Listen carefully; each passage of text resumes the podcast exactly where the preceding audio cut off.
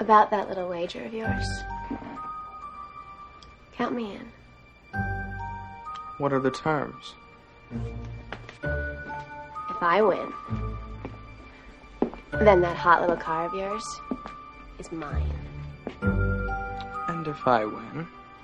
I'll give you something you've been obsessing about ever since our parents got married. Be more specific. I'll fuck your brains out. What makes you think I'd go for that bet? That's a 1956 Jaguar Roadster. Because I'm the only person you can't have and it kills you. No way. You can put it anywhere.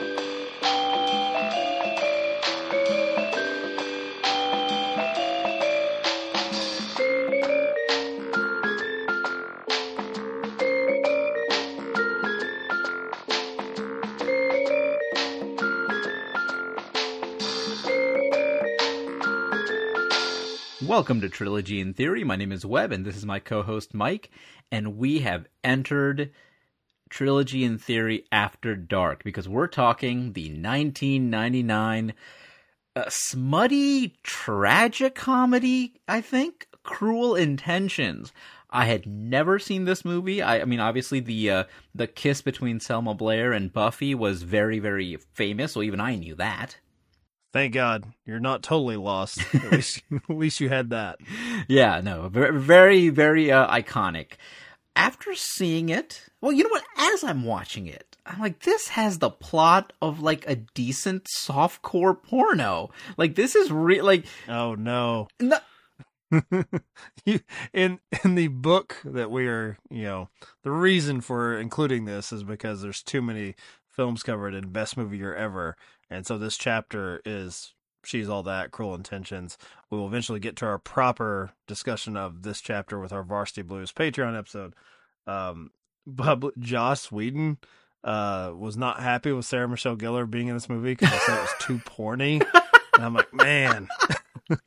like we let a lot of things slide with Mr. Whedon back in the day. Like, yeah, it is too porny. Um, which she was not happy with, and I, I, I don't know. I, I felt like he owes most of his career to the titillation of writing strong but insanely attractive female characters that uh, appeal to dorks and dorky sensibilities like vampire slang. So didn't really care for that. But apparently, you also thought it was what like the training wheels for like the Red Shoe Diaries for the teen set, something of that nature. you know, it, it does, and that's not a good or bad thing. I was just kind of shocked at how Good. no, no, I was very much into it, but I, I it was just so clearly smut driven that I was like, this is very. Imp- I can't believe they got away with this.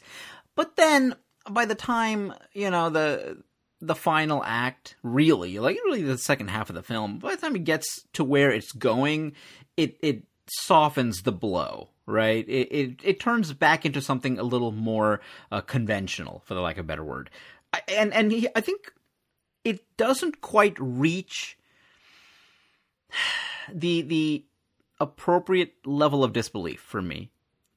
The whole point of the film, you know, you're the redemption, right? You want Sebastian to have that redemption moment, and I don't think it's earned. That's my first question to you. Like, I, I enjoyed this movie quite a bit. Did you? Yeah, yeah. I mean, I I enjoy it. I, I wouldn't. I don't know if I would call it camp. Um, At times, trashy. Uh, trashy is good. I I feel like the older actors, anytime there's like a parental or authority figure, get lean into camp. Like uh, Christine uh, Baranski, I believe is her her name. Uh, she goes in that direction. Uh, she, I mean, she can she can play, she can hit these notes uh very well. I do think, and I just from the book, I, I have a point of reference that Sarah Michelle Gellar was like she turned 21 during the filming of this, so that's even in Hollywood terms, that's fairly young for playing like a high school student because they're usually like 27 or 28 and like you know have a receding hairline, but they're the junior varsity quarterback, that sort of thing. I think with the younger actors, not so much Reese Witherspoon because she's she's playing the the good girl, uh, but with Sarah Michelle Gellar and Ryan Phillippe, who have to, a lot, especially in the first act, a lot of banter about how evil they are and how like how much they enjoy being evil. It does feel a little bit like like a high school play. I'm not I'm not saying I'm not dismissing their acting ability. I don't think either one have been have been accused of being like the next Brando or anything like that. But it feels a little bit like teenagers in a drama class playing older than what they are. But I think it kind of fits with the characters as well, if if that makes sense. I don't I don't I'm not just putting on the actors, but I think that they also are tr- trying to play too adult for their sensibilities. Uh, they don't lean into it enough, or I guess it's not as effective as I'd want it to be, which mainly is what you're talking about when Ryan Phillippe has the the turn as Sebastian. Um, which is I, I don't know what that that he just he enjoys the goodness of Reese Witherspoon so much that it's like some plague that he catches. Uh, that stuff I don't know if that really works. Sarah Michelle Gellar maybe more because she never really has. Uh, I mean she she enjoys she never has an arc. She enjoys staying uh, a badass uh, until the end until she's you know, bittersweet symphony plays and we get to see a single tear. Um, I don't know. that I think I think it's fun. I think it's a fun movie, and I don't know how it ages. I don't I don't know if you know if you had like a Gen Z version of this, would they have to be too removed? Like, would they revel in all of the cruelty uh, that they're able to sort of manipulate people into these like jokes that only they get, or would they be far too distant and disengaged from the rest of the peer pressure that they just don't give a shit what anyone else is doing or what people think of them? I, I don't know.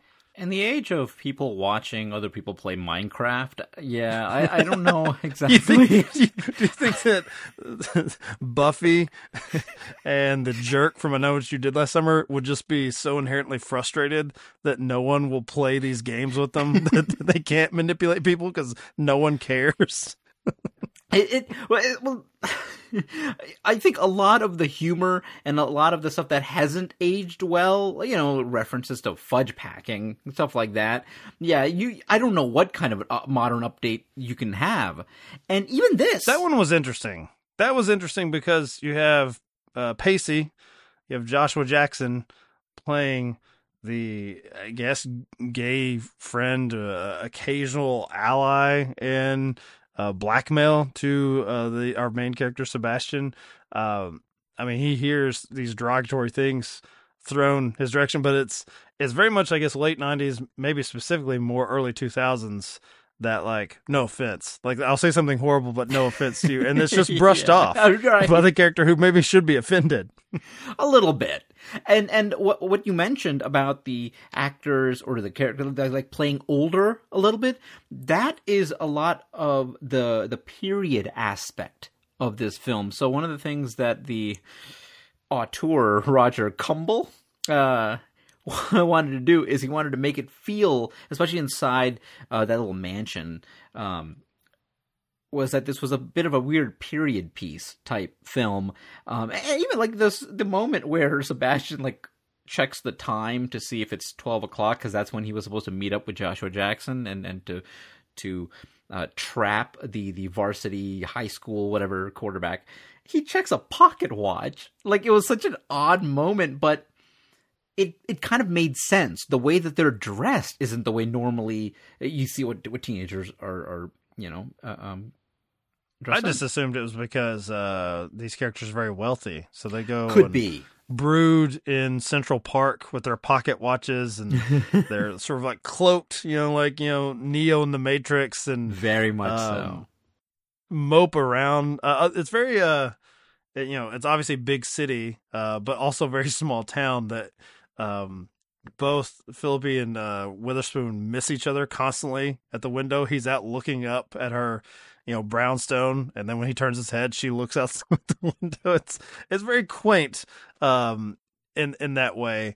Uh, I I think it's what works best for it is the fact that it's sense of sort of style. Uh, The fact that they are going to do an update for this, and then they they don't really run from the fact that it's stylish and in that way. Like it's something I you liked some of the the tendencies of she's all that that it would go big, uh, whereas mainly I couldn't get over just how uh, unappealing the film looked. That it looked like a very low budget TV. I don't know if I'd say a TV movie, but I didn't know what their designs were for that.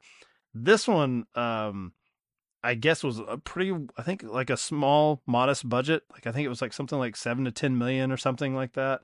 Um, but from my memory, uh, this got a huge push towards the teen market, and yes, they they lean very much on the the kiss between Sarah Michelle Gellar and Selma Blair, and they also just happen to be hitting on young actors that appealed to teenagers at that point. Like it's it's you know this is like an Ocean's Eleven type gathering here, and and this is uh perfect for a VHS or DVD box art having these three faces on there, and that's not even getting into uh Selma Blair, who I, I know is one of your favorites, is one of the greatest love interests of all time in Hellboy, and those that suck.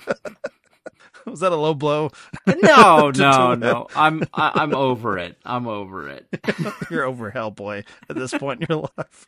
You know what's funny? Ever since I started reading Hellboy, I've begun to dislike Del Toro's work even more. Uh, uh, uh, Hellboy it- specifically.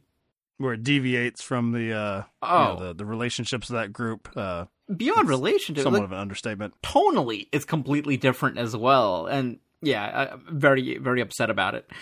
However, I I want to go back to just that the redemption arc, right? Like, so you the you your main two characters in this film, you've got Sebastian and and and Catherine, and they're both the bad guys. You've got two antagonists as your main characters, and then all of a sudden, like you've got to do the turn, right? You've got to turn Sebastian good, and you have to have Catherine leaning into the bad, and and Annette, Reese Witherspoon's character, has to be the catalyst for that. I didn't believe it. There wasn't enough interaction between Annette and Sebastian for me to be like, oh, this relationship's actually progressing and changing him. And I think the the the moment that it solidified to me, I was like, yeah, no, this didn't work. They didn't pull it off. Is at the end where Annette is driving away in the Jaguar, and it's in fact actually one of the things in the director's commentary was like they were debating whether it was going to be a a a villainous turn for Annette because uh, she's kind of screwed over Catherine, and is is this her path to being a bad person? But they had cut in those uh, flashbacks of her and Sebastian having their moments, and there's only two of them: the kiss at the top of the escalator, and then making the funny faces in the car. That's it. That is the- Horrible. it's a whole relationship. I, I, if I'm Sebastian, I go back to whoring relentlessly. If Reese Witherspoon is making those atrocious faces at me, I'm like, "Fuck this girl!" Like I don't, I don't find this cute. I don't find it amusing. I am not a manic pixie dream girl uh, fetishist in any way. Please stop, stop doing that. Yeah, but but Um, his his stepsister's hot hot body is on the line on this bet. Wouldn't he be? it, it so Ryan Phillippe is he's got to do uh, quite a bit of heavy lifting here, and of course I've not read the 1782 source material of this because I am not that nerdy. Uh, I'm going to stick with the MP3 rip of the director's commentary you sent me. That I will I'll get nerdy about. Uh, so I believe when I watched this as a teenager, the only thing that I had been exposed to is it Stephen Frears, I believe is the director of the John Malkovich, Glenn Close, um, Uma Thurman. Um, is it Michelle Pfeiffer? Is she the Reese Witherspoon? I, I think. Um, I was only familiar with that, and of course, the problem I had with that one goes to the character played by Malkovich, and in this version, Ryan Phillippe, and that I had a hard time believing, and I don't know if that one's set in the 1770s or 80s, that John Malkovich was some sort of Lothario because he just looks like a fucking creep. He just looks like a creep all the time. I can I can buy a teenage girl falling to the charms of Ryan Phillippe, Mhm. especially in this era. I do think he's limited that even when he it's hard to discern, you know, not plot wise, but when he's faking being a kiss ass and then when he actually has feelings, they don't look that different. it all looks pretty fucking fake. so you're right. I don't really get why Reese Witherspoon, who I think actually is playing where she's, you know, the, the, the straight man role, I think is pretty clear cut. Like she just is honest. She just reacts honestly. She says what she's thinking as far as like, why do you feel like you need to behave like that? Um, I don't know honestly why she wants to reform uh, a bad boy in that way, other than he just keeps throwing attention uh, her way, love bombing her, as the you know the kids would say now. Um, I get why Sarah Michelle Gellar's character is doing what she's doing, and that Catherine she has one speech, maybe even two, where she's like, you know, I fuck who I want to fuck, and I'm I'm a slut. Like I'm I'm looked at as like someone to basically work your way through until you find, of all people, uh, Hellboy's girlfriend, Selma Blair, who's who's playing a complete idiot in this, and it. I, I'm sure when I watched this as a 16 year old, I was like, man, give me that Selma Blair. Why the fuck would I do like I, once once you land on evil Buffy, like dark haired Buffy, that's what you go with. So yeah, I I don't think I've matured much. 16 year old Mike and 40 year old Mike is thinking. Buffy is offering you anal sex and you're deciding that you'd rather weep in the mirror and look at yourself. I don't I don't understand this. I certainly don't understand it if he's playing an actual 17 or 18 year old kid. I don't think you I don't think you're to manage your emotions that way or you're like, "No, I'm a different guy now." Maybe you'd say it. You're still to have sex with Buffy. I mean, she's screaming at you like, "I want to get fucked," and he's like, "Eh, I don't know. I don't know about I don't feel like it. yeah, I have the libido of a 52 year old man. I'm just, I just can't, can't do it. Not the drop of a hat. channeling my inner John Malkovich. now, you may not have done your homework uh, uh, by not reading the original source material. Oh, don't But- tell me you did, please. no, I didn't. I didn't. okay, God. but I did go above and beyond. I did look into and watched Cruel Intentions Part 2. Oh, okay. And let me tell you something. This thing's a piece of crap. And it is written and directed by the same person who did Cruel Okay. Intentions 1. It looks like shit. It looks worse than She's All That. And the reason for that, I found out, is because uh, a, a television series was commissioned uh, as a, uh, like a prequel series as to how how um, Sebastian and Catherine became the way they are. So we can't get I know what you did last summer or Buffy. So we get Nobody, nobody is. slightly younger people to play them at 16 or something. They look older. Oh, I- Yeah, Oh. and and okay. Catherine played by Amy Adams. Oh. Yeah, that- was that interesting at all? Or no, Any she's good? terrible. Oh. Which I'm Oh, like, no. I get, you know, when somebody has a shitty job, but they're shitty at that job. That's a that's a shame. It's an old Louis C.K. joke. I'm sorry to channel him in, into our podcast, but We are we, we led with Joss Whedon, so go go ahead. Go go right ahead. so no, she's doing a terrible job. Uh, as is everybody else. It's poorly written, and it's actually kind of a remake of Cruel Intentions. And essentially, what happened is So wait a minute. The prequel is like here see what shaped them. The same shit they were doing for 60% of the movie. Pretty much, because they actually recreate and reference scenes from the first one. It's so dumb. And actually, what I found out is that they took the first couple episodes of this failed TV show, smushed them together into Ah, a movie. Yeah, it was one of those. So it is absolutely horrible. I do not recommend it. Um, it it's uh, absolutely atrocious. And then I was, uh, you know, and I wanted to kind of be sure. I was like, was this bad? And so I went actually rewatched Cruel Intentions again after watching the sequel. And yes, no, the first one is a proper movie. This this is garbage. Man, if there was some like government agency that's like checking like what you're streaming or whatever, uh, which I, I, I would think that you got put on some sort of list. It's like this old man is, uh, he's really into Cruel Intentions. Twenty five years later, like he just keeps going back. hey, it's approved by the MPAA. you know, um, actually, they uh, there were talks about trying to make it PG thirteen, and they're like, "This is not going to work." And so they did go R. And actually, their first submission, they came back NC seventeen. They're like, "Fuck!" So they had to, I, I, don't know, tone it down. Maybe was it the Kevin Smith reason? Was it was Buffy just like you know doing her thirty seven rant or something, or they're talking about snowballing? Like what?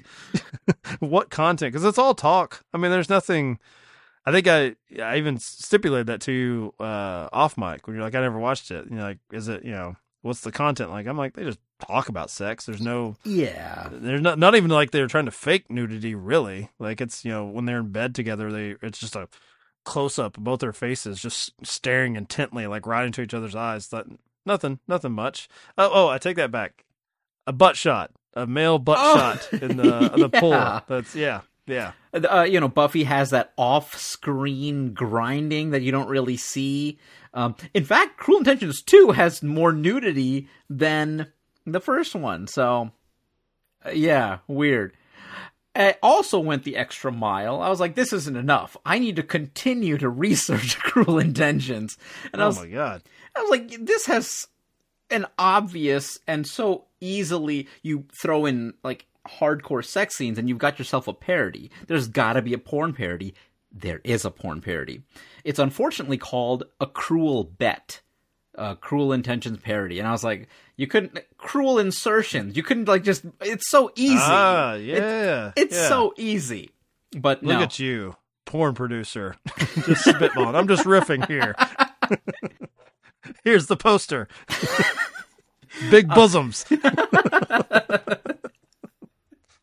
I've got my finger on the pulse of what's popular, guys. Big breasts, they never go out of style.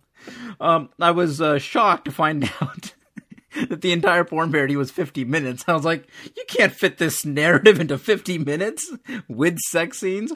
Turns out the first like 10, 15 minutes are recreations of the movie. And honestly they're it's not even a parody. They just recreate the scenes. That's how that's how i knew. Oh. i was like wow cruel intentions is really porny. Joss whedon's right. And very uh, gus van sant psycho. They're just different actors just reading the same material. I'm telling you. I'm telling you. Yeah. And then the last like 40 minutes is just a long sex scene. And i was like this sucks. Wait how many characters? Three uh, the the uh, the uh, Celia character, Catherine and Sebastian. So Annette isn't even really in the porn parody. Oh, so she's maintains her good girl status even in the porn version. She's removed from. The... Yes, yes. So uh, no, it's all hedonism. you know, I don't mean to pick on Selma Blair because I think she's she's had some health problems. I think yes. in real life, yeah. so I'm, I'm removing that. I, I I just vaguely remember reading or hearing an interview with her, and, and I always liked her as a as a comedic actress. Um, strangely, she's in a, another Roger Kumble joint.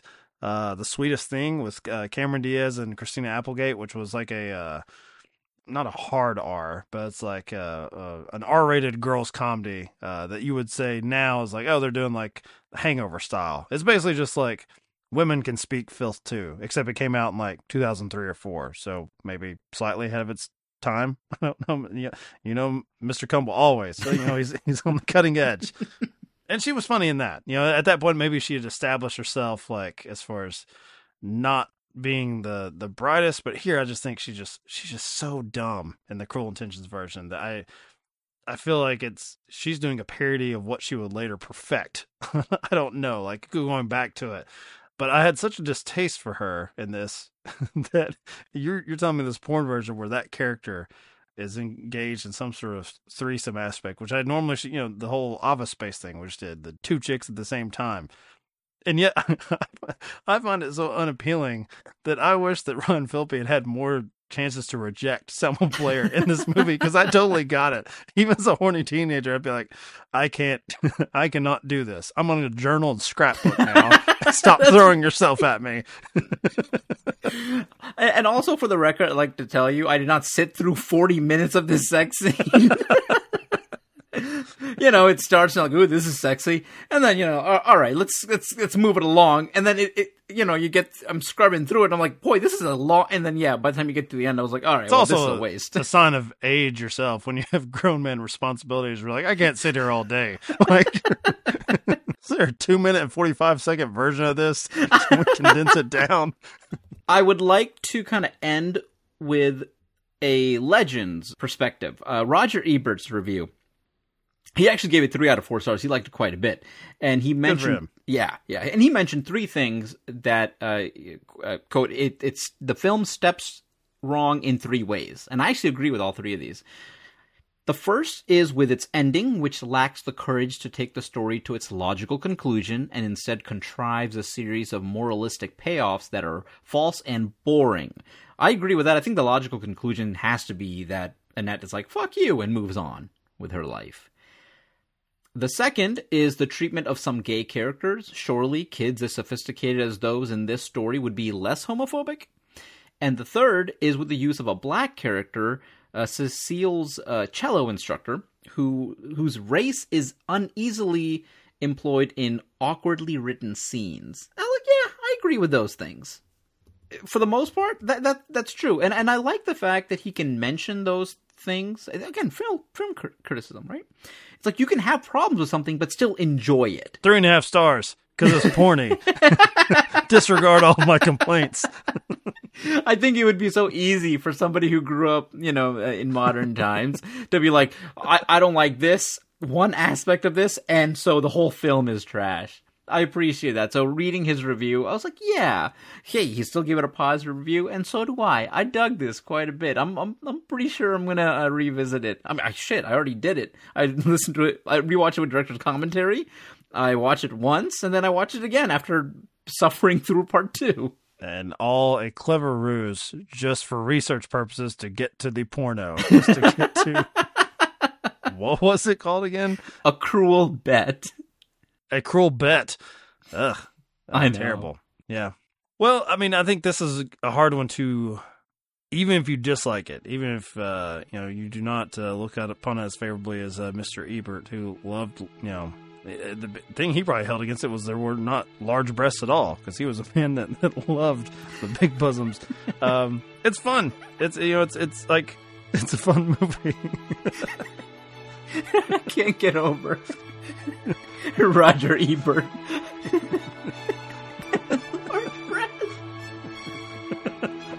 that was one of the demerits, and then he crossed it out. I was like, mm, maybe I shouldn't put that in public.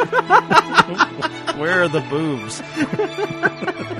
the the hidden word document that he kept away.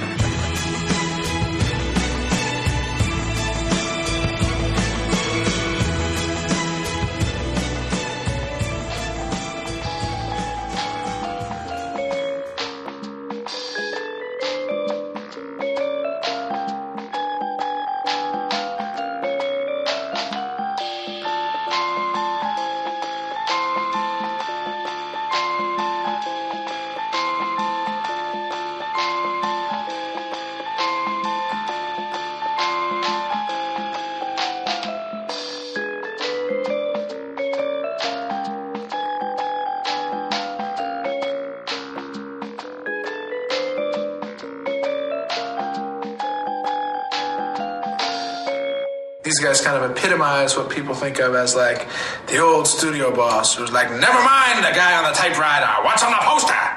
Broads with big bosoms, you know.